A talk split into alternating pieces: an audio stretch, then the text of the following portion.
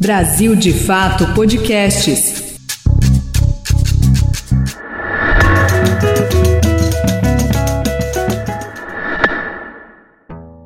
Três, dois, um. Nara, acalma teu coração, Sim, senhor. que nessa semana o Corinthians voltou. Posso colocar doutor em História pela USP, militante trotskista. Aí essa eu não consigo falar no ar, hein? Aquarista, motociclista, pode ser você simpático palmeirense, como você preferir. Tá bom. Simpático palmeirense. No fim das Não, é que- contas, é que o nos- tal do nos- falem mal, mas falem Nos, de nos mim. bota muita energia. Fala Aí bem. o Igor, Ah, agora então com a nomenclatura corrigida. Eu só puxei pelo futebol para provocar o meu amigo Valério, que Pois é é. palmeirense, doente. Alô, João Pedro. Oxalá o Corinthians eh, se recupere, porque qual é a graça do Campeonato Brasileiro? Pô, Sted, ele ajuda nós aí, né? É que eu vim aqui para falar da CPI, falar mal da direita. Nós estamos no ar, estamos aqui com mais uma edição do nosso podcast de política do Brasil de Fato, o 3x4, produzido pelo Brasil de Fato, que toda semana, toda sexta-feira, conversa com vocês sobre os principais acontecimentos políticos do Brasil. E não é naquela formalidade, né, gente? É claro que a gente traz as confusões, as tretas, os memes, porque tudo isso é bem importante para a gente conseguir fazer uma leitura mais atual desse nosso momento aqui na nossa democracia brasileira. Eu sou a Nara Lacerda, sou repórter do Brasil de Fato. Estou aqui com meu companheiro de toda semana, o nosso querido Igor Carvalho, que também é jornalista do Brasil de Fato. E aí, amigo? Tudo bem, Narita? Como você está? Tamo, é nóis. Mais tamo- uma sexta-feira. mais uma que, que semana esquisita, viu? A gente tá. Eu tô até meio assim de começar esse podcast. Mas em maravilhosíssima companhia, porque aqui do meu outro lado está o João Pedro Stedley, economista liderança do MST, que também está com a gente no 3x4 todas as semanas. Senhor João Pedro, bem-vindo mais uma vez. Não respondo a senhor. Você, João Pedro, bem-vindo ao nosso podcast mais uma Ah, vez. foi um, é um prazer, Nara, sempre te encontrar aqui. E ainda mais agora que nessa semana o Corinthians voltou. Conseguiu um 0 a 0 Isso já é meia vitória. Mas que né? otimista, Pois viu? é, cara. E assim, eu vou dizer que eu. Essa- eu- Pode falar, futebol Não, não, tá eu só puxei pelo futebol para provocar o meu amigo Valério, que Pois é é. palmeirense, doente. A gente tem que falar de quem tá aqui com a gente para formar o nosso 3 por 4, né? A gente tá com o historiador Valério Arcari, que é professor titular aposentado do Instituto Federal e é membro da direção nacional do PSOL, palmeirense, mora ao lado do palestra. Portanto, nós teremos muita polêmica aqui neste podcast hoje, mas tudo bem. Tudo bem, porque o assunto de hoje também é polêmico. Então vamos dar aquela subidinha de som e eu volto para a gente falar o que está acontecendo. Pois é, o nosso tema hoje aqui no podcast é a CPI do MST. A gente vai falar sobre tudo que aconteceu ao longo dessa semana. Tivemos duas sessões da comissão instalada lá na Câmara, eh, foram aprovados requerimentos, enfim, eh, a gente vai conversar com o Stedley, com o professor, sobre o que essa CPI trouxe até agora, que tipo de discurso ocorreu, alguns vexames aconteceram ali, foi bem doloroso assistir algumas narrativas trazidas pelos deputados da extrema direita. E a gente vai conversar sobre esse tema, mas a gente não pode começar o nosso podcast sem falar de outros acontecimentos dessa semana, é, porque né, quem luta pelo meio ambiente no Brasil está muito preocupado. A gente teve uma semana em, em que fomos arrastados e arrastadas por decisões muito questionáveis, né? A Câmara dos Deputados aprovou um requerimento de urgência para votar o tal do marco temporal, aquela tese esdrúxula de que terra indígena no Brasil só pode ser regularizada para as populações indígenas que estavam na terra em 1989, quando a nossa Constituição. come- Enfim, gente, uma maluquice foi trazida para a nossa esfera judicial de uma maneira esquisitíssima nos últimos anos e agora teve uma aprovação de urgência é, o que leva o assunto diretamente para o plenário. Então não precisa de nenhuma comissão lá no Congresso analisar esse tema que é super polêmico. Depois a gente teve uma reorganização ministerial que está dividindo o Brasil, que na prática enfraquece o Ministério do Meio Ambiente e o Ministério dos Povos Indígenas, além da aprovação da medida provisória 1150, que flexibiliza o controle é, da devastação da Mata Atlântica. Então a gente cita, a gente vai falar sobre a CPI do MST, mas a gente não podia deixar de citar esses assuntos que são essenciais para o debate político brasileiro e que estão colocando a gente num lugar de muita fragilidade. Certamente nas próximas semanas falaremos mais sobre isso. Então, professor, eu aproveito a deixa do comecinho para cumprimentar o senhor. Obrigada demais por estar aqui com a gente, viu? Ah, obrigado ao 3x4, ao Brasil de Fato. Alô, João Pedro. É, oxalá o Corinthians é, se recupere, porque qual é a graça do Campeonato Brasileiro se o Palmeiras não pode vibrar com vitórias sobre o Corinthians? É Avante, Timão! Então vamos começar, Igor? Vamos, bora. João Pedro, eu fiquei ontem e anteontem acompanhei, infelizmente, as horas e horas e horas dessas sessões da CPI e encontrei ali um cenário muito divergente daquilo que vejo de perto, que vi em alguns cantos desse país, em assentamentos do MST.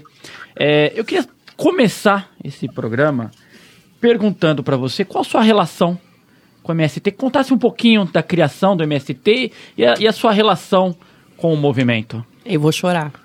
Primeiro eu vou responder, comentar Emoções. O tema da Nara. Segundo, eu não gosto de ficar falando de, de biografias.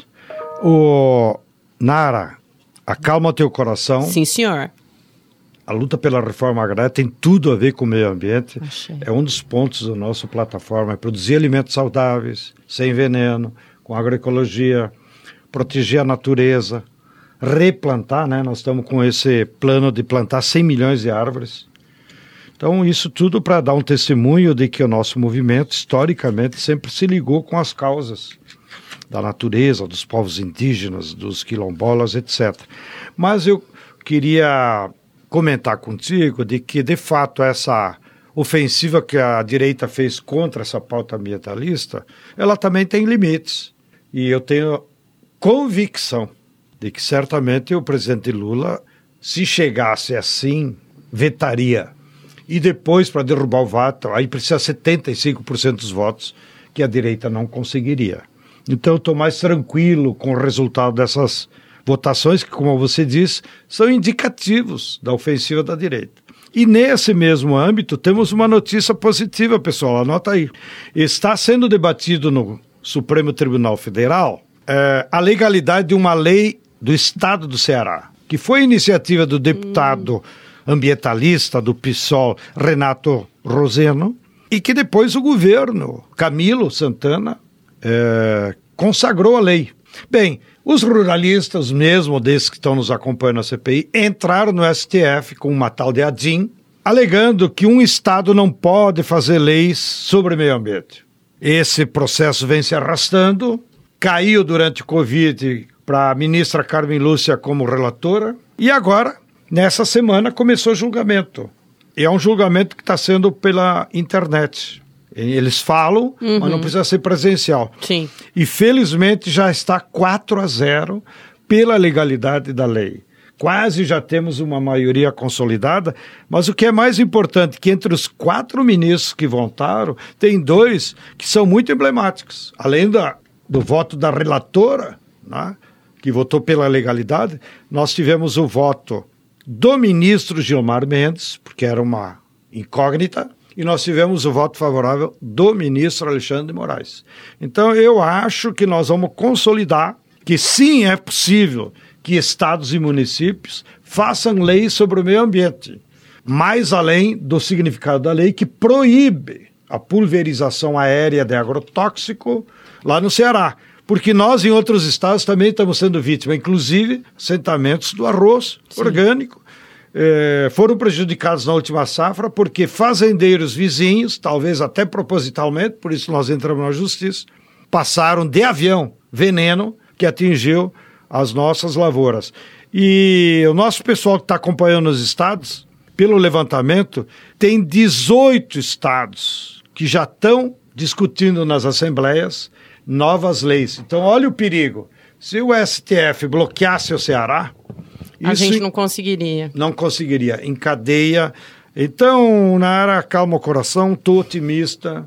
Sobre é, é, é uma, uma notícia muito boa sobre um, uma legislação pioneira no Brasil. Mas, Stedley, você não vai fugir de falar sobre como essa relação com o movimento começou, porque a gente. A pergunta está no ar. A gente precisa falar para as pessoas, depois daquele show de horrores, que no fim foi um mais do mesmo dos últimos dois dias, explicar para as pessoas que movimento é esse. A tua história.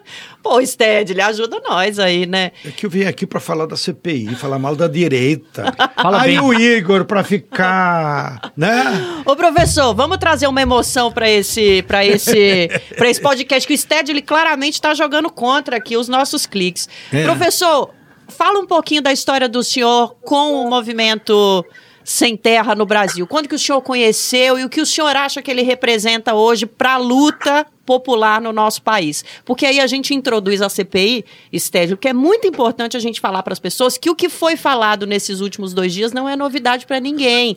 Então a gente tem que tomar muito cuidado com esse discurso da década de 80 e 90 contra o movimento popular é, é, genuíno, né? Que tem todo o direito de existir. Vamos nessa então, professor. Emocionar o nosso, nosso público. Mas com é, rigor. O, MST surge nos anos 80 como um dos instrumentos de luta mais vigorosos, autênticos e populares na fase final da luta contra a ditadura.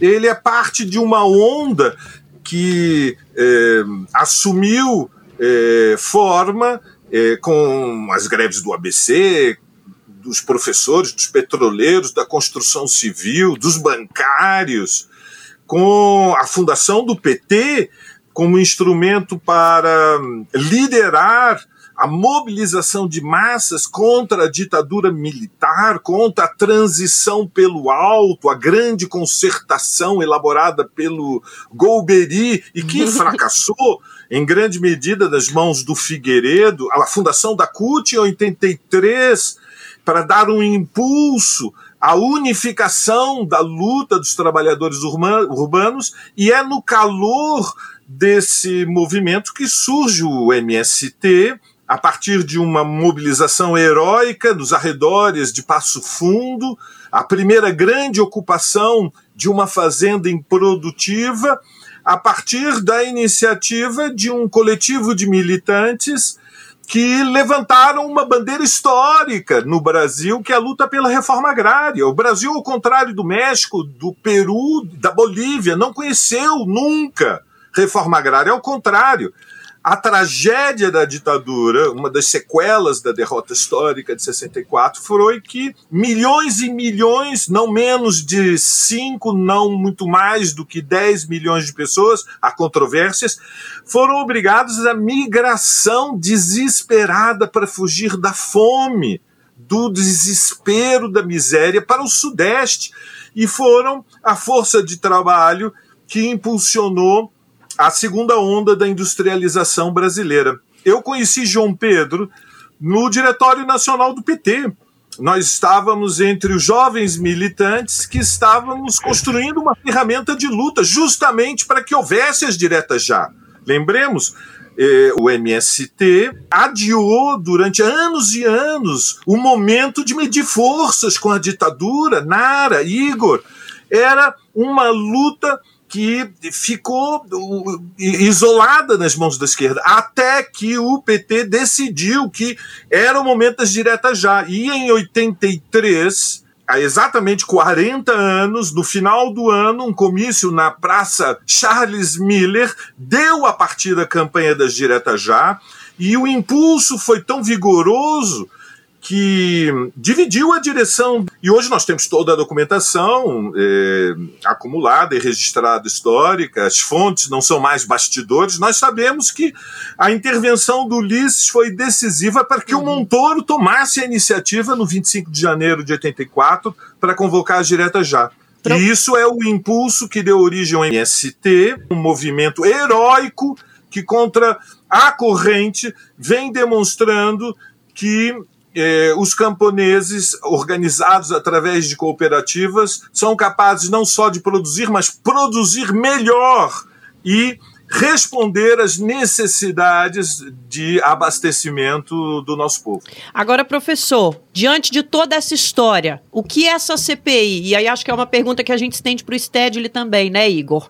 O que a gente pode dizer que essa CPI, capitaneada pela extrema-direita, quer é, ao tentar manchar essa história que está intimamente ligada à construção da democracia brasileira, depois da redemocratização? Nós temos que chegar a quem financia esse grupo de criminosos que causa terror no campo. Que após a aprovação desse requerimento da diligência, onde os membros da comissão poderão visitar as invasões desse grupo organizado, né, dessa facção criminosa, muito dificilmente novas invasões acontecerão. Essa CPI é uma vergonha, porque embora a deputada Sami apareça não ter um objeto delimitado, está explícito nas falas de muitos dos senhores que o objetivo dessa CPI é criminalizar um movimento social.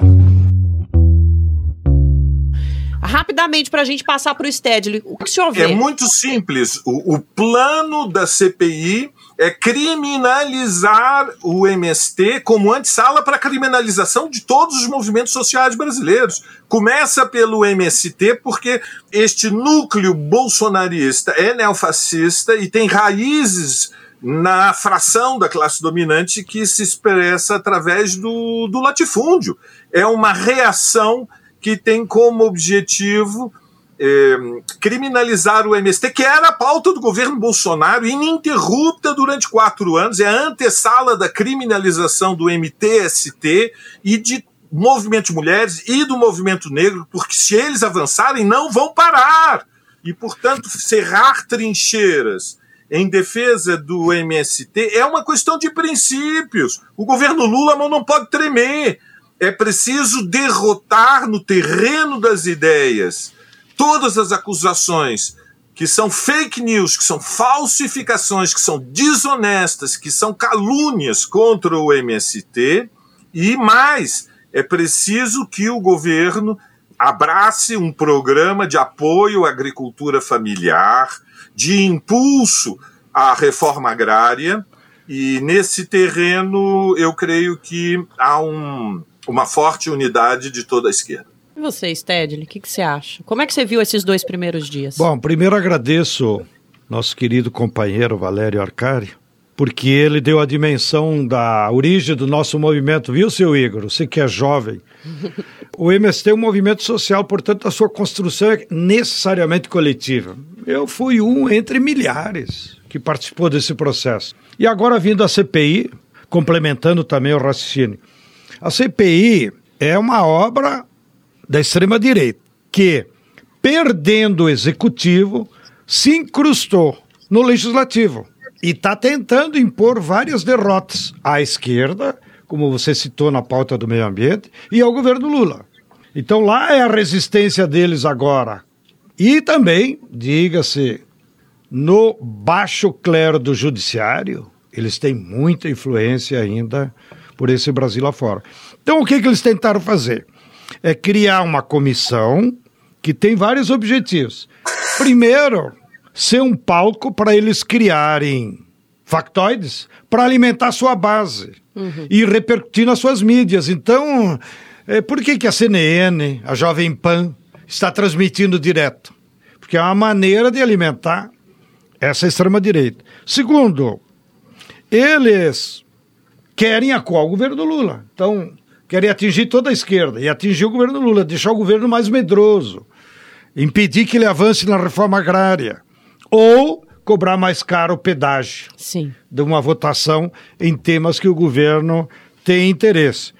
E, por último, tem os interesses particulares. Por exemplo, o Ricardo Salles, notoriamente é candidato a prefeito de São Paulo. O próprio partido dele é contra. Então ele precisa ter uma exposição mediática para até as pessoas de São Paulo saber, ah, esse é o Ricardo Salles. Então ele vai aparecer toda semana na CNN, na Jovem Pan, não sei mais em que, e com isso ele dialoga com a base direitista eh, de São Paulo. Eu até estou torcendo que ele vá de candidato a prefeito, porque fica mais clara a disputa ideológica na prefeitura. Então ele precisa aparecer. Ou o caso do presidente da CPI, que é um tenente-coronel lá da minha terra, nascido em Alegrete, embora o mais importante alegretense, Igor, em tua homenagem, foi João Saldanha, grande botafoguense. Grande. E, e, um dos ícones, é, que foi o que preparou a seleção de 70, 70, histórica, e também como treinador do Botafogo, foi impressionante. Grande João Saldanha. Então, o presidente da CPI eh, precisa dar resposta aos seus financiadores. Né? Tá lá na ficha dos financiadores deles. Um fazendeiro do Mato Grosso que deu dinheiro e foi encontrar o trabalho escravo na sua fazenda. Tá lá Arrozeiros do Rio Grande do Sul. Arroz Prato Fino é Prato um dos fino, grandes financiadores dos grandes, Então eles precisam dar resposta para suas bases. Então por isso que também já botaram no escopo do que seria investigado falsamente é, São Paulo, Rio Grande do Sul, Bahia e Pernambuco. Não, porque a Amazônia eles não podem entrar, né? Verdade. Porque aí aparece que é o outro objetivo da CPI, é eles virem para ofensiva contra o governo e contra nós para esconder os seus verdadeiros crimes, que eles praticam, crime ambiental, trabalho escravo, etc. Agora, sobre isso, João Pedro, professor Arcari, é, ontem nós vimos o que deve ser uma tendência dessa CPI, que tem uma ampla maioria de extrema-direita, e eles derrubaram os requerimentos que pedia justamente o levantamento das multas ambientais, da dívida das empresas do agronegócio e também pedia um terceiro requerimento, agora me fugiu, que foi derrubado ontem, multas Acho que o Rodrigo pode me ajudar aqui. Eram três: multas ambientais, dívida com Fernando Haddad, a dívida com a União. Dívida com o Fernando Aí os Haddad, eu convênios, amei. os convênios do mapa Isso, exato. durante o governo Convênios Bolsonaro com os fazendeirados. É isso, porque foi aprovado um requerimento para investigar o financiamento, investigar o financiamento da Feira da Reforma Agrária e os parlamentares da esquerda querem saber quem financiou os grandes eventos do agronegócio nesse país entre 2018 e 2022. Às vezes era leilão de gado, Exato. O rodeio, rodeio. muito rodeio foi Certamente financiado com a dinheiro Grishow. público. Certamente a A de Grishow. Ribeirão Preto. é, vale lembrar que o Brasil de Fato noticiou um tempo atrás também, que inclusive locutor de rodeio, que eu não vou citar o nome aqui, é locutor de rodeio próximo da família Bolsonaro, foi patrocinado pela Caixa Econômica Federal. É, então, qual vai ser são informações importantes nesse âmbito que foram derrubadas. Qual vai ser o peso, professor Arcário, se o senhor quiser começar, dessa maioria ali na CPI? Co- Como, como combater essa maioria estabelecida ali na CPI? Bom, essa, essa CPI é a expressão do assanhamento e da insolência da extrema-direita, que se, eh, se descobriu numa situação defensiva depois do, da semi-insurreição eh, carnavalesca, caótica, criminosa do 8 de janeiro. É insolência. E, e se trata de uma tentativa de construir um circo, como disse João Pedro, para ter evidência diante de um dos desafios centrais que estão colocados pela, pela conjuntura. Igor, é uma resposta ao cerco que se fecha sobre a família Bolsonaro e a possibilidade, e a rigor, sejamos, rigor, digamos, justos, honestos, o perigo para eles, que é a prisão do Bolsonaro, o desenlace do combate com- ao bolsonarismo, é a investigação implacável e, finalmente, a condenação do núcleo central que é que deve ser o destino do Bolsonaro, o cárcere. É, portanto, uma tentativa de sair do isolamento político, eh, e eu, mas eu receio que eh, eh, o espaço do Congresso Nacional será insuficiente para derrotá-los. Nós precisamos de, com firmeza, determinação e lucidez, compreender o drama que significa a, in, a impunidade do bolsonarismo, ou seja, o bolsonarismo quer voltar ao poder, Nara. Igor, o plano deles é voltar ao poder, é apostar que a crise econômica e social pode potencializar esta influência que eles ainda mantêm. Tem três governadores de Estado, tem peso na alta cúpula das Forças Armadas, eh, mantêm influência nas polícias e reservam, tem uma reserva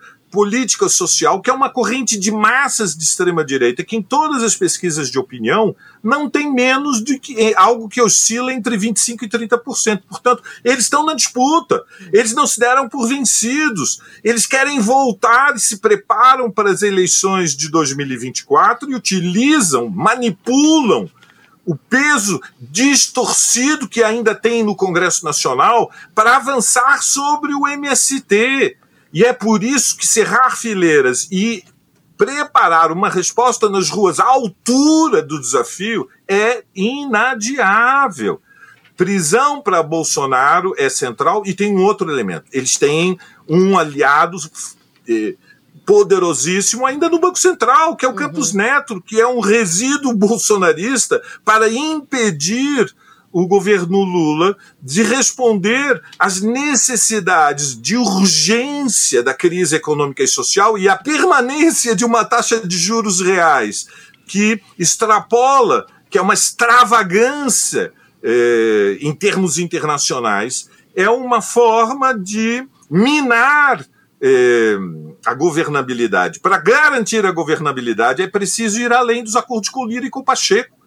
É preciso confiar na mobilização social como o Petro tem feito na Colômbia. E nesse momento eu fico mais animado porque vejo que há atos nas ruas em defesa do Vini e contra é, o, racismo, o né? ataque né? racista que hordas fascistas na Espanha é, é, realizaram no estádio do Valência, mas além destes atos em solidariedade com o Vini, é necessário uma resposta nas ruas ao bolsonarismo, a mobilização em defesa do MST, e, e, e a esquerda não pode assistir de camarote ao circo que está sendo construído dentro dessa CPI. Porque dentro do Congresso Nacional, a direita e a extrema-direita, João Pedro já disse, eles.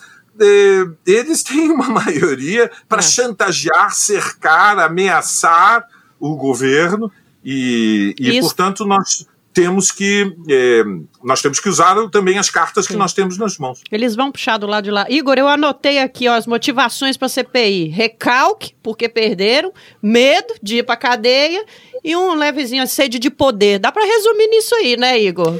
Pois é, pois é, pois é, João Pedro. E me diga, essa maioria ontem você foi assistindo, imagino eu, a, a, a, a sessão ontem, a audiência da CPI.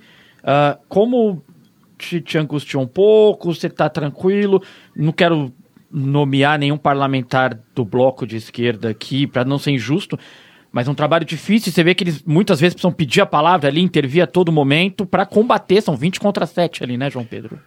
Eu não assisti a sessão porque estava com outras atividades organizativas, é, mas depois recebi um release dos companheiros que participaram lá presencialmente.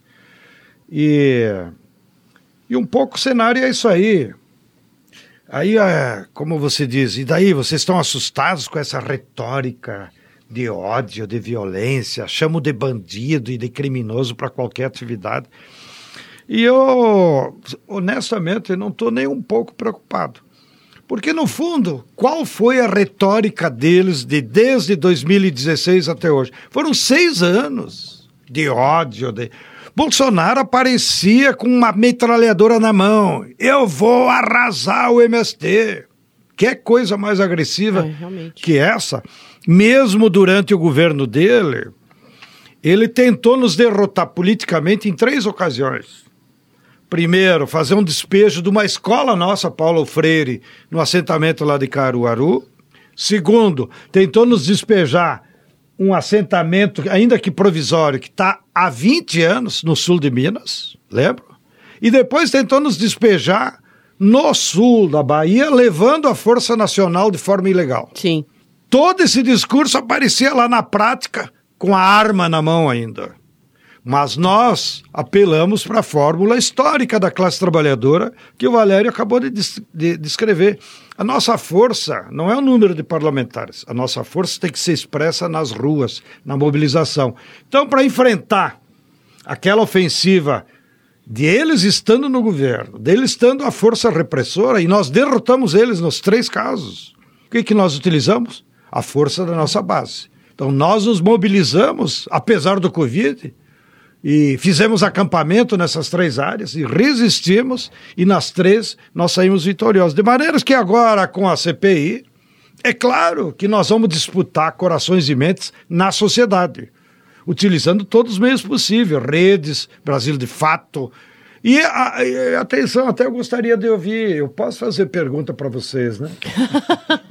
eu acho eu que até a imprensa burguesa está meio assustada com o discurso de ódio e eles têm dado muito mais espaço para o MST. Fazia anos que nós não falava para a Folha, para o UOL, para o Globo. Até no Globo News eu fui. Olha aí, eu A gente chique. falou isso hoje, né? Como é. a mídia hegemônica não está comprando essa CPI, é. está fazendo matérias criticando o jornal o Globo, até na CNN ontem, viu? Ah, Eles é? estavam dando uma alfinetadinha porque é, é a meia, né, desses caras está muito suja, não e cometem crimes ambientais. Mas para completar o meu raciocínio, Nara, eu me somo à, à avaliação do companheiro Valério, quando ele diz o, o, o, o, desenlace de todo esse processo, que ainda que demore um tempo mais do que nós gostaríamos, é o reascenso do movimento de massa, é a luta de massa. Porque a força da classe trabalhadora, ela só se expressa na luta, nas mobilizações, nas greves, nas ocupações, evidentemente. Então, nós não, não devemos nos assustar com a fotografia que aparece no Congresso, que é um cenário onde eles têm maioria absoluta. Mas o nosso palco não é lá. O nosso palco é nas ruas, é na luta de classes é, do dia a dia. E eu acho que nós estamos formando uma unidade, acabamos de vir, inclusive, o Igor teve lá cobrindo pelo Brasil de Fato, fizemos uma bela plenária, o professor Valério teve lá também fazendo análise de conjuntura. Reunimos mais de 150 militantes e dirigentes de todos os movimentos populares do Brasil, centrais sindicais dos três partidos de esquerda. E nos reunimos lá na escola para tirar um plano de reorganização dos comitês popular e um plano de luta. E sem luta não haverá mudança. Câmbio, camarada Igor. Hoje ele está quieto, não sei se é por causa do São Paulo. São Paulo vai muito bem, é. João. Oh, meu São Deus do céu.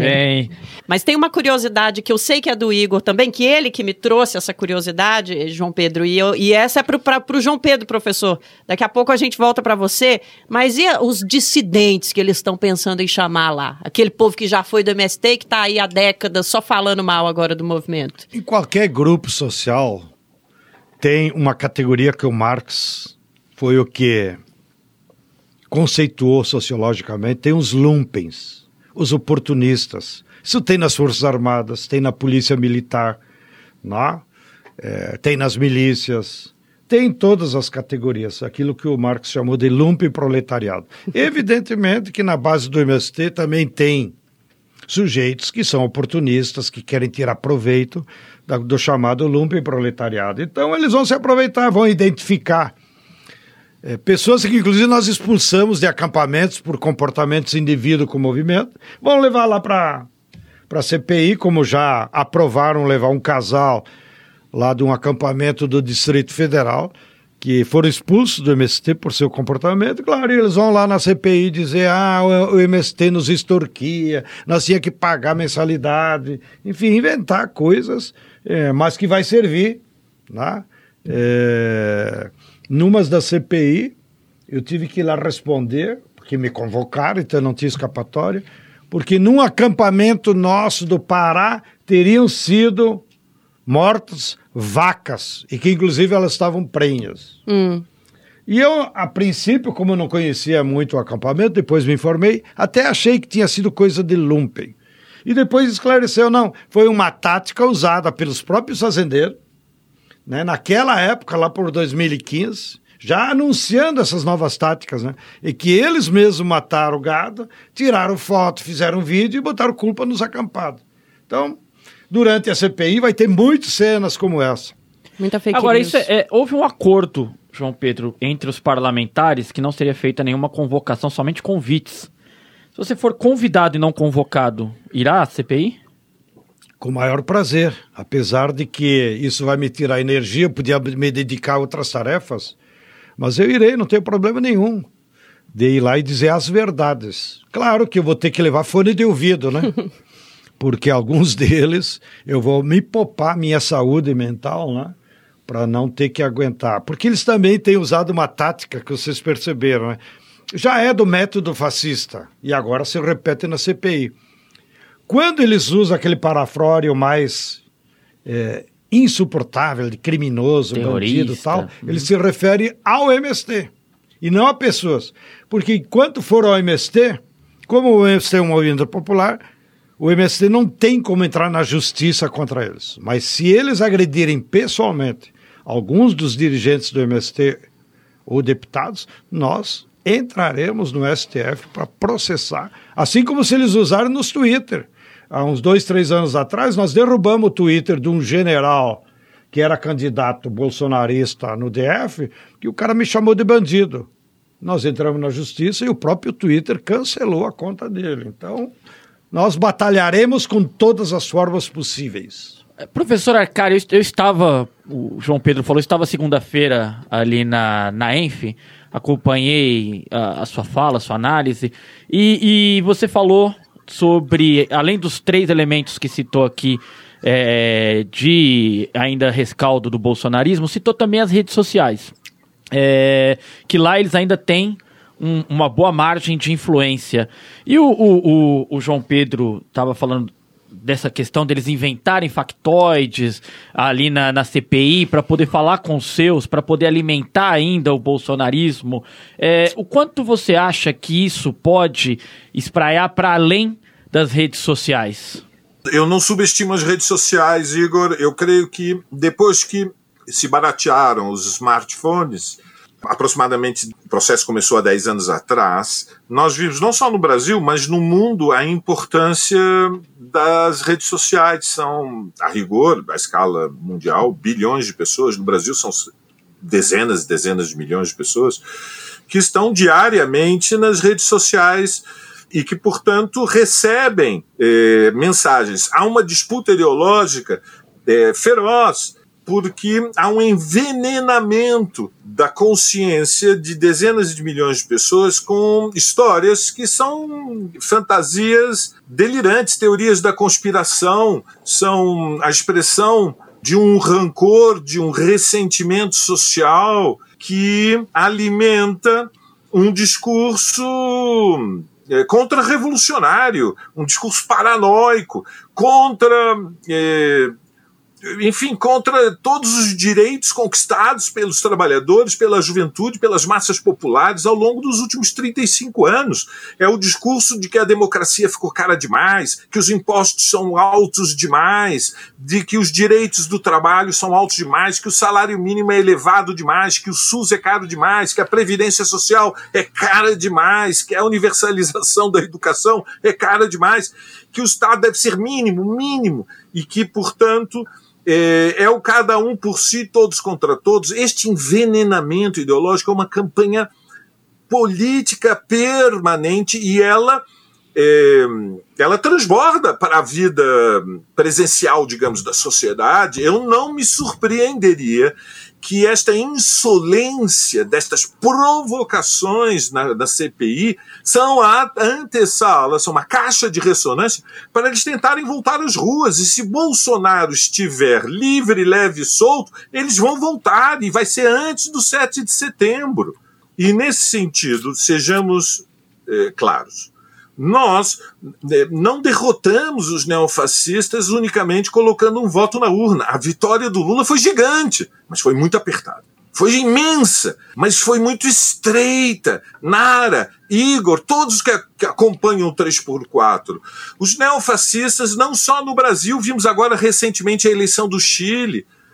Eh, os neofascistas são uma corrente política que não pode ser normalizada e há uma instrumentalização por parte da, dos núcleos mais poderosos da classe dominante para normalizar, legitimar a extrema-direita como uma corrente eleitoral legítima como qualquer outra. Não é. Não são legítimos. São inimigos irredutíveis e implacáveis das liberdades democráticas mais elementares. Uhum. E se depender deles, não há com nenhuma condição para uma tentativa de golpe, né, como foi o 8 de janeiro, mas eles estão numa dinâmica de acumulação de forças, eles têm uma estratégia política e estão. É, é, é, ainda são muito perigosos. E, e Campos Neto é uma das suas trincheiras de defesa e, portanto, prisão para Bolsonaro, demissão de Campos Neto e, e, e, levar até ao fim a luta de ideias. Mas não é só a luta de ideias. Termino com uma observação. Ideias são muito importantes, argumentos são muito importantes, mas força se combate com força. Axé. Essa é a lição mais é poderosa da história. Sem mobilização de massas na escala de centenas de milhares de milhões, nós não empurramos de volta o neofascismo para a marginalidade política. O medo tem que mudar de lado. Isso só é possível com a imponência, a grandiosidade da é, mobilização popular no Brasil pela sua autoridade moral, pela sua autoridade social, pela sua, é, pelo seu vigor político. Então, o nosso desafio é, é mudar a relação de forças. E isso começa com mobilizações que são pequenas, mas que vão semeando, semeando, semeando, e em determinado momento, se respondermos à altura, é, dá o salto de qualidade. É, e nesse sentido, nós temos que apostar nos erros deles. Veja como o Palmeiras vence. Palmeiras vence Vamos, porque oh, oh. joga compacto, acredita na, na vitória e não perdoa o erro do inimigo. Não perdoa. Recupera a bola e num contra-ataque fulminante fuzila e ganha, garante a vitória. A Igor... esquerda tem que ter a vontade de vencer do Palmeiras. A estratégia é construir a vitória. Disse ele ao a lado do palestra. Ô, ô, ô, João Pedro, eu quero falar não sobre o Palmeiras do Valério, mas eu quero falar sobre os erros deles é, e como eles terão. Deles deles da direita. Do e, Palmeiras? E como eles serão aproveitados. Ontem o deputado delegado Éder Mauro disse que o MST, eu não vou reproduzir os palavrões que ele disse, mas ele disse que o MST não produz nada, que não é produtor de nada, que ele vai até um, não conheço, uma distribuidora ali no, me parece que no Rio Grande do Sul, compra arroz e manda ensacar. É, o MST não produz nada, João Pedro? esse sujeito é um mentiroso deslavado, né? É, Acho que uma deputada retrucou ele. O senhor já visitou algum assentamento, ainda que seja do Pará, onde o senhor mora? Bom, mas isso é, é, é, digamos, mediocridade. Não podemos entrar nessas. Eu acho que eu concordo com a avaliação do Valério de que as redes jogam um papel importante na luta ideológica. Mas a, a monitoração que nós estamos fazendo das redes, Sim. já do primeira sessão para a segunda, caiu 50%. Ou seja, as pessoas enchem o saco. Então, eu acredito que por hora, uh, essa forma deles se comportar na CPI está chegando só na bolha deles. Essa, essa é uma leitura ótima, viu? E que a maioria das pessoas mais comuns estão conosco. E isso aparece nas redes na nossa defesa. E, além de concordar com a conclusão de que só mobilização de massa, mas eu estou confiante, eu não sou menos pessimista, Nara.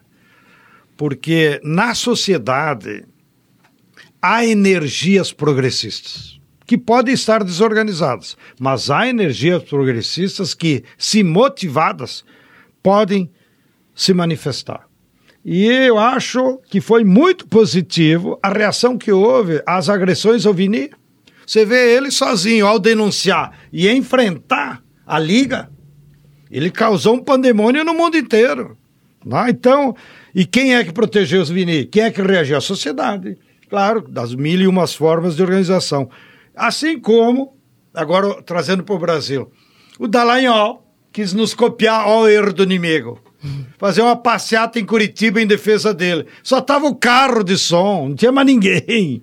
Foi ridículo a passeata dele. Então, em Curitiba, onde eles tinham hegemonia completa, onde elegeram o Moro senador, onde reelegeram o Ratinho, e eles convocam uma manifestação e não vai ninguém, há sinais no fim do túnel que dizem que os ventos podem sofrer para o nosso lado. E também as redes demonstram que, do ponto de vista das, como diz a moçada aí, das narrativas, os bolsonaristas estão um pouco acuados, porque os fatos que repercutem na sociedade são negativos para eles. A ameaça de prisão ao Bolsonaro, as joias, agora o cartão da dona Michele, Sim. a- as denúncias da mulher do Cid, que era o verdadeiro capitão do mato dele.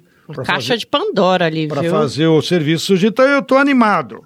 Eu estou animado, eu acho que nós podemos aproveitar muito os erros deles, viu, Igor? E eu acho que eles transformar a CPI num circo já é um erro, que perdeu a credibilidade. Eu ouvi o comentário na terça-feira, depois da primeira sessão, do Reinaldo Azevedo, na Band. Eu fiquei surpreendido com a lucidez dele, que é um homem com formação, com uma cultura impressionante. E ele fez essa avaliação. Ao transformar a CPI no ridículo, no, no ataque de tudo quanto é tipo, eles perderam a credibilidade. Então todo mundo está dizendo, ah, isso aí é só Palanque. palanque É que me impressiona, João para Pedro. uma direita que perdeu as eleições, então... É uma CPI que quer investigar, mas todos eles já têm uma sentença. Não, e o investigar o rabo deles, né? Porque os que nos acusam na CPI, todos eles têm processo, têm inquérito, têm denúncia da forma como eles fizeram política. Câmbio, dona Nara. Foi ótimo que o Sted ele trouxe esse, esse dado sobre a repercussão do assunto na rede que a gente estava conversando antes de gravar. Então, o professor falou das redes, a gente já trouxe esse resultado. O que eu percebo ali. Acho que é interessante também o senhor comentar, você comentar isso, professor Valério. É, é- eu tenho uma sensação é, de que o que está sendo falado pela extrema-direita na CPI do MST é discurso velho. É coisa que eu, com 42 anos, escuto desde pequena sobre o MST e que não faz parte do imaginário que a população tem hoje do MST. O senhor acha que trazer essas discussões tão antiquadas é, é, e essa imagem tão antiquada do movimento, que não deixa de ser uma tentativa de desvalorizar e desconstruir o que foi construído. O senhor acha que é um, dá para chamar de tiro no pé também, professor? Porque tá parecendo anos 80, 90. Ninguém cai nessa, não, né? Quer dizer, a gente nunca pode dizer isso no Brasil, né? né, nunca pode dizer isso no Brasil, Nara. O Brasil é uma sociedade que ficou fraturada durante sete anos. É. E nós tivemos uma vitória, temos uma sensação de alívio, mas eh, é preciso ir até o fim na luta contra o bolsonarismo. O circo pode se voltar contra eles e partirmos para o contra-ataque. Eu acho que é realista a avaliação do João Pedro de que há uma dissidência na classe dominante, ou seja, o segmento que se afastou do Bolsonaro durante a pandemia, que tentou construir a terceira via, que depois empurrou Simone Tebet para dentro do governo, amparada na presença já do Alckmin na fórmula presidencial, não está dando corda para a CPI. E isto, evidentemente, favorece a defesa do MST e nós temos que nos aproveitar da divisão dos inimigos. Mas o mais importante é aproveitar os erros deles. Ou seja, quando eles tropeçam na bola, vamos para o contra-ataque. E quem tem que ser criminalizado é o Salles, porque o Brasil, ou pelo menos a, parcela da população que tem um pouco mais de informação, como disse o, o, o, João Pedro, as pessoas comuns, eh, as pessoas que querem informações objetivas, não esqueceram o papel do Salles à frente do Ministério do, do, do Meio Ambiente, o famoso discurso na sessão ministerial de passou o boi, passou a boiada, e, sobretudo, o escândalo da madeireira da Amazônia, quando o, o Ibama eh, confiscou madeira ilegal, a decisão do Salles foi punir aqueles que estavam fazendo cumprir a lei com repercussão mundial, porque há uma comoção internacional com as queimadas na Amazônia. Então, o crime verdadeiro que ocorreu no Brasil impunemente desde o golpe de 2016 é que as queimadas na Amazônia e no Cerrado não pararam de aumentar. Quem tem que ir para o banco dos réis, dos réus são os líderes políticos que protegem a ação devastadora de fazendeiros que estão expandindo a fronteira agrícola para colocar boi no pasto, para plantar soja, incendiando a Amazônia. Em, num momento em que há perigo de ecossuicídio no mundo diante do aquecimento global. Eles é que têm que ir para o banco dos réus. Portanto, temos que ir para a contraofensiva quando eles pisarem na bola e, e derrotá-los. É isso. Vamos lá, Igor. João Pedro, é, é, ali, além dos requerimentos, há um tripé estabelecido ali. É, já falamos aqui dos dissidentes do movimento. É, eles também querem investigar as ocupações do movimento. E há uma preocupação deles com as cooperativas do, do MST. O que, que eles vão encontrar nas cooperativas do MST, João Pedro? Vão encontrar muita coisa. Maior produção de arroz orgânico da América Latina a maior cooperativa de suco de uva orgânico. Vão encontrar o café orgânico, que poucos produzem. Vão encontrar uma cooperativa no São Miguel do Oeste, que industrializa um milhão de litros por dia. Vão encontrar dezenas de cooperativas que produzem. Aquela de Andradina que leite. eu conheci, Fiquei impressionado com a estrutura é. da, da, cooperativa. Não lembro o nome agora aqui, infelizmente. A cooperativa de Andradina é uma das básicas nossas, porque ela está num padrão assim de tipo 30 mil litros de leite por dia para atender um assentamento grande ou um município. E nós, como a de Andradina, temos dezenas espalhadas pelo Brasil inteiro. Essa semana, inclusive, estavam os companheiros da Paraí lá na nossa reunião e eles vieram me dizer que estão construindo com o governo do estado uma, um laticínio para produzir leite em pó de cabra, que não existe no Brasil. Isso vai ser é, uma verdadeira revolução tecnológica, porque vai permitir distribuir em todo o Brasil, até pela merenda escolar, ou quem sabe até pelo SUS, por conta das crianças que têm alergia ao leite de vaca. Né? E também o leite de soja não é recomendável. Então, o leite de cabra é o melhor de todos os leites do ponto de vista nutricional e da saúde. Então, se eles conseguirem implementar essa, uh, esse laticínio de uma cooperativa nossa lá de leite em pó de cabra vai ser. Então é isso que eles vão, vão conhecer e nós não estamos nem um pouco preocupados. Uma o... pena que nós não vamos conseguir levar eles na, nas áreas de crime ambiental, na, onde tem trabalho escravo, é, investigar essas fazendas do uso abusivo de agrotóxico e assim por diante. Mas faz parte da luta e, e nós estamos firmes e resistentes. O, os convênios com as prefeituras via PA são as cooperativas que fazem também, da merenda escolar? Aí entra todo mundo. Uhum. Entra até agricultor familiar, se ele tiver CNPJ. Fora do MST, Fora tranquilo. Do... Uhum. É, então o PA é um programa muito bom. Né? E claro, é, o PA ele é, é, é um programa da Conab, que faz compra antecipada, faz contrato quando o cara entrega o produto, recebe à vista.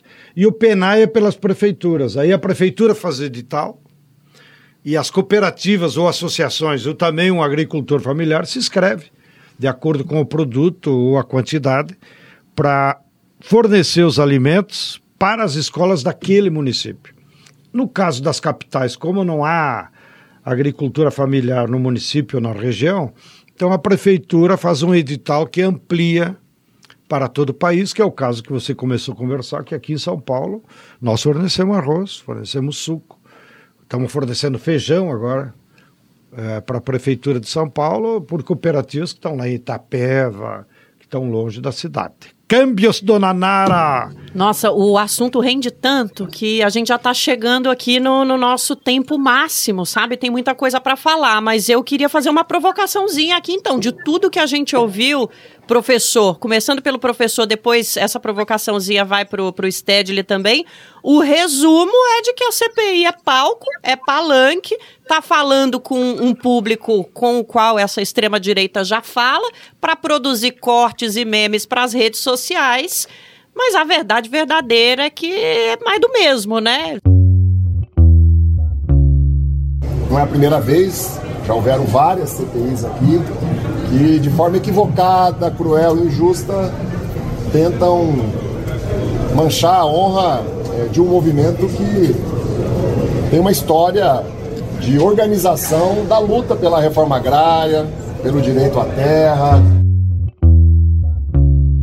O que, que o senhor acha, professor, para a gente resumir essa conversa nossa? Então, é, é, o, o, resumo é esse palanque, né? Não tem outra, outra motivação para essa comissão, né? Aparentemente. É totalmente artificial, é um palanque, é um circo construído com cumplicidade do Lira para dar visibilidade à extrema-direita e tentando criminalizar um dos movimentos sociais mais legítimos, das, dos quais toda a esquerda brasileira é, tem orgulho, porque é uma organização é, popular entre as mais sérias do mundo. E, e evidentemente, é, trata-se de uma, de uma provocação a rigor, é disso que se trata. É a terceira vez que se constrói no Brasil uma CPI no Congresso Nacional de Investigação do MST e vai ter o mesmo destino das duas anteriores. Vai, vai ser uma página triste na história do Congresso Nacional. E você, Sted, o que, que você acha? É isso, para resumir? Eu acho que é, está bem resumido. Eles querem dialogar com a base deles e alimentar esse discurso de ódio.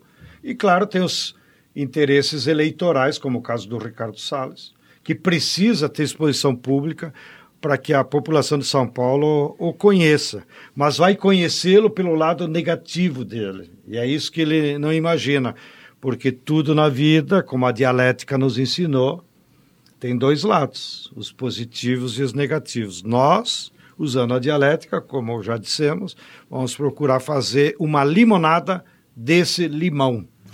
O, professor, a gente chegando no finalzinho do nosso programa, tem uma pegadinha para o senhor, que a gente não teve tempo de conversar com o senhor sobre isso antes de entrar aqui no ar. Todo final de programa, nós todos aqui, os quatro, a gente sugere para os nossos ouvintes e para as nossas ouvintes uma dica cultural. Pode ser uma série que o senhor está vendo, um espetáculo que vai estrear, um livro, pode ser uma música de 50 anos atrás, enfim.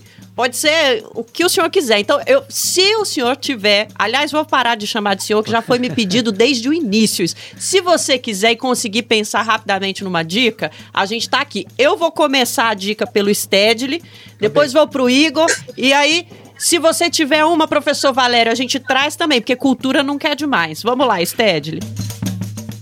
Bem, eu gosto sempre de citar livros, porque os espetáculos em geral só pegam a população de São Paulo, né? Como eu até indiquei, a Agropeça, que está fazendo sucesso absoluto. Tentei ver, está tudo esgotado, um mês esgotado.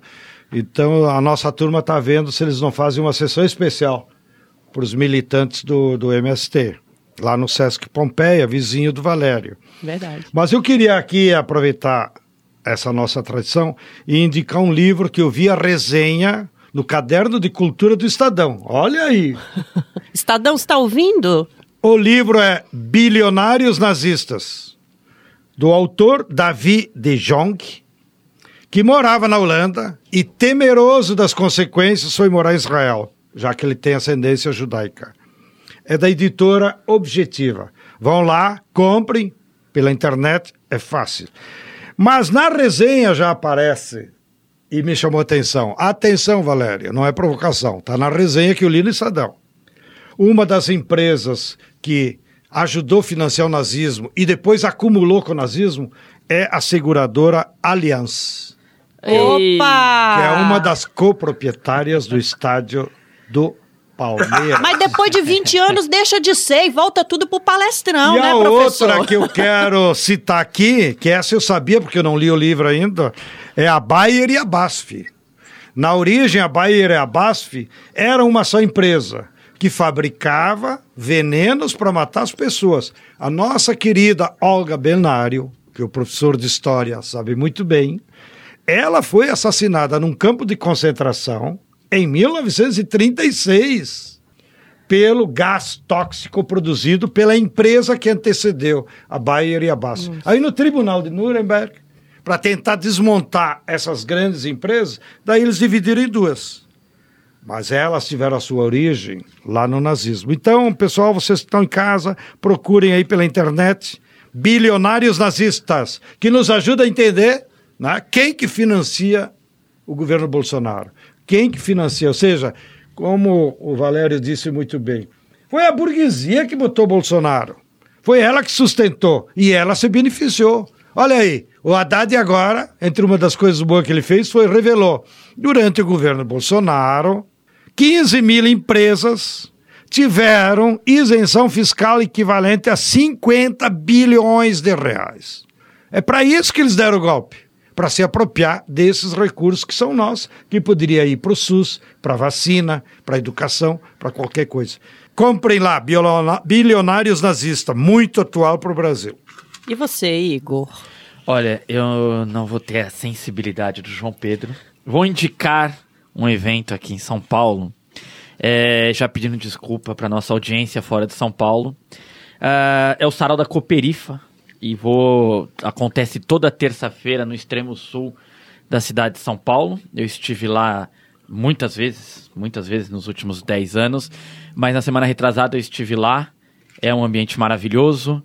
É 300 pessoas apinhadas na frente de um bar, um espaço ressignificado pelo poeta Sérgio Vaz, um espaço marginalizado, que é o boteco nas periferias. Então, deixo aqui, prometi que ia mandar um abraço para ele, deixo aqui meu abraço para o poeta Sérgio Vaz e recomendo que as pessoas que elas visitem a Cooperifa, o Sarau da Cooperifa, é uma experiência fantástica. Sérgio Vaz, um abraço do 3x4 para você. A gente tá fazendo um pouco rádio aqui também. Eu gosto de trazer essas coisas. Um grande abraço, nosso querido Sérgio. Mas é o seguinte, gente, a minha dica cultural, eu sempre me incomodo muito com esse descolamento que a gente tem das produções culturais latino-americanas pelo simples fato da gente falar português, ser muito grande, esse isolamento histórico que existe mesmo, esse Diga aí, qual é a banda? Não é uma banda, é um- uma série documental que está na Netflix sobre o nosso querido Fito Paz, um dos maiores roqueiros do mundo, o argentino, que é um ícone do rock latino-americano. É pouquíssimo conhecido no Brasil para a grandeza que ele tem, viu? É um cara incrível e eles fizeram um, um documentário dramatizado sobre a vida do Fito desde a infância, do Rodolfito. É, chama Amor e Música, Fito Paz. Gente, tá incrível. O rapaz que tá fazendo fita é igualzinho o cara, gente. oh, as imagens são lindas, mas argentino sabe fazer audiovisual, né? Que orgulho dos nossos vizinhos. Então, assistam, gente, porque tá fácil demais. Essa vale pra quem tá em São Paulo, pra quem tá no Japão, pra quem tá em qualquer lugar do mundo. E, professor, deu tempo do, do senhor pensar em alguma coisa pra gente?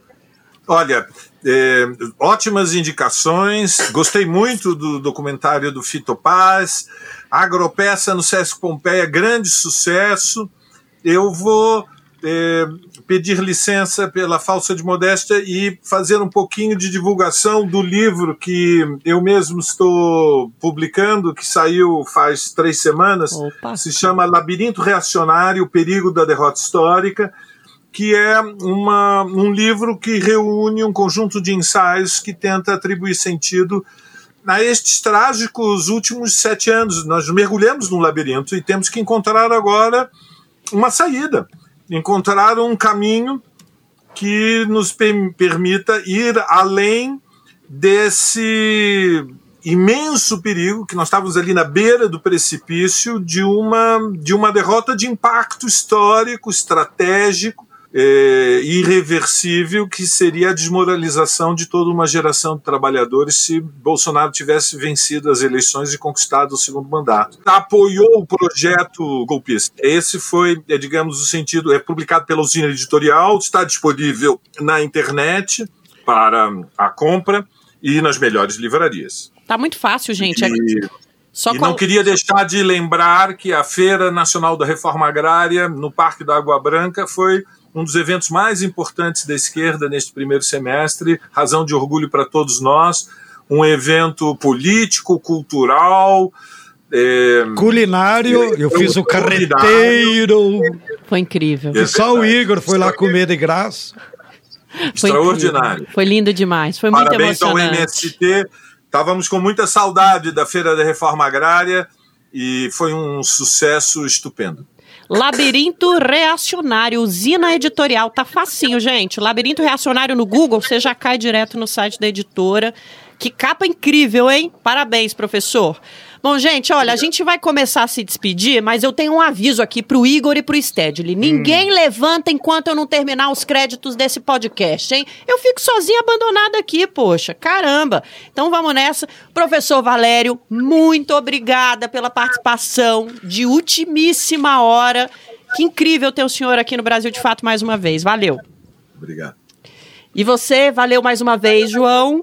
que bom estar do seu Eu lado, sou como da sempre. casa, só não recebo nada. Igor Grande Carvalho. abraço a todos que nos acompanhem. Até sexta. Igor, valeu pela companhia, amigo. Valeu, valeu, gente. João Pedro, professor Valério, Nara, até sexta, gente. E, gente, é Aquele isso. abraço para todos, aquele abraço. E um abraço meu também. A gente tá esperando você aqui na sexta-feira. Vamos pros créditos, hein? Ninguém me abandona. O 3x4 é apresentado por mim, Nara Lacerda, e pelo Igor Carvalho. Nosso comentarista é o João Pedro Stedley. A direção é de Rodrigo Gomes. Na produção a gente tem a Letícia Holanda. O roteiro é do Rodrigo e da Letícia juntinhos. Embora a gente não obedeça muito, desculpa, eu amo vocês. Trilha sonora original é de Alejandra Luciane. Edição e sonorização, Lua Gatinone e Adilson Oliveira. No Brasil, de fato, a coordenação de rádio é da Camila Salmásio, a direção de jornalismo é da Nina Fidelis. E é isso, esse foi o 3x4. A gente tá te esperando aqui na sexta que vem. Brasil de Fato Podcasts.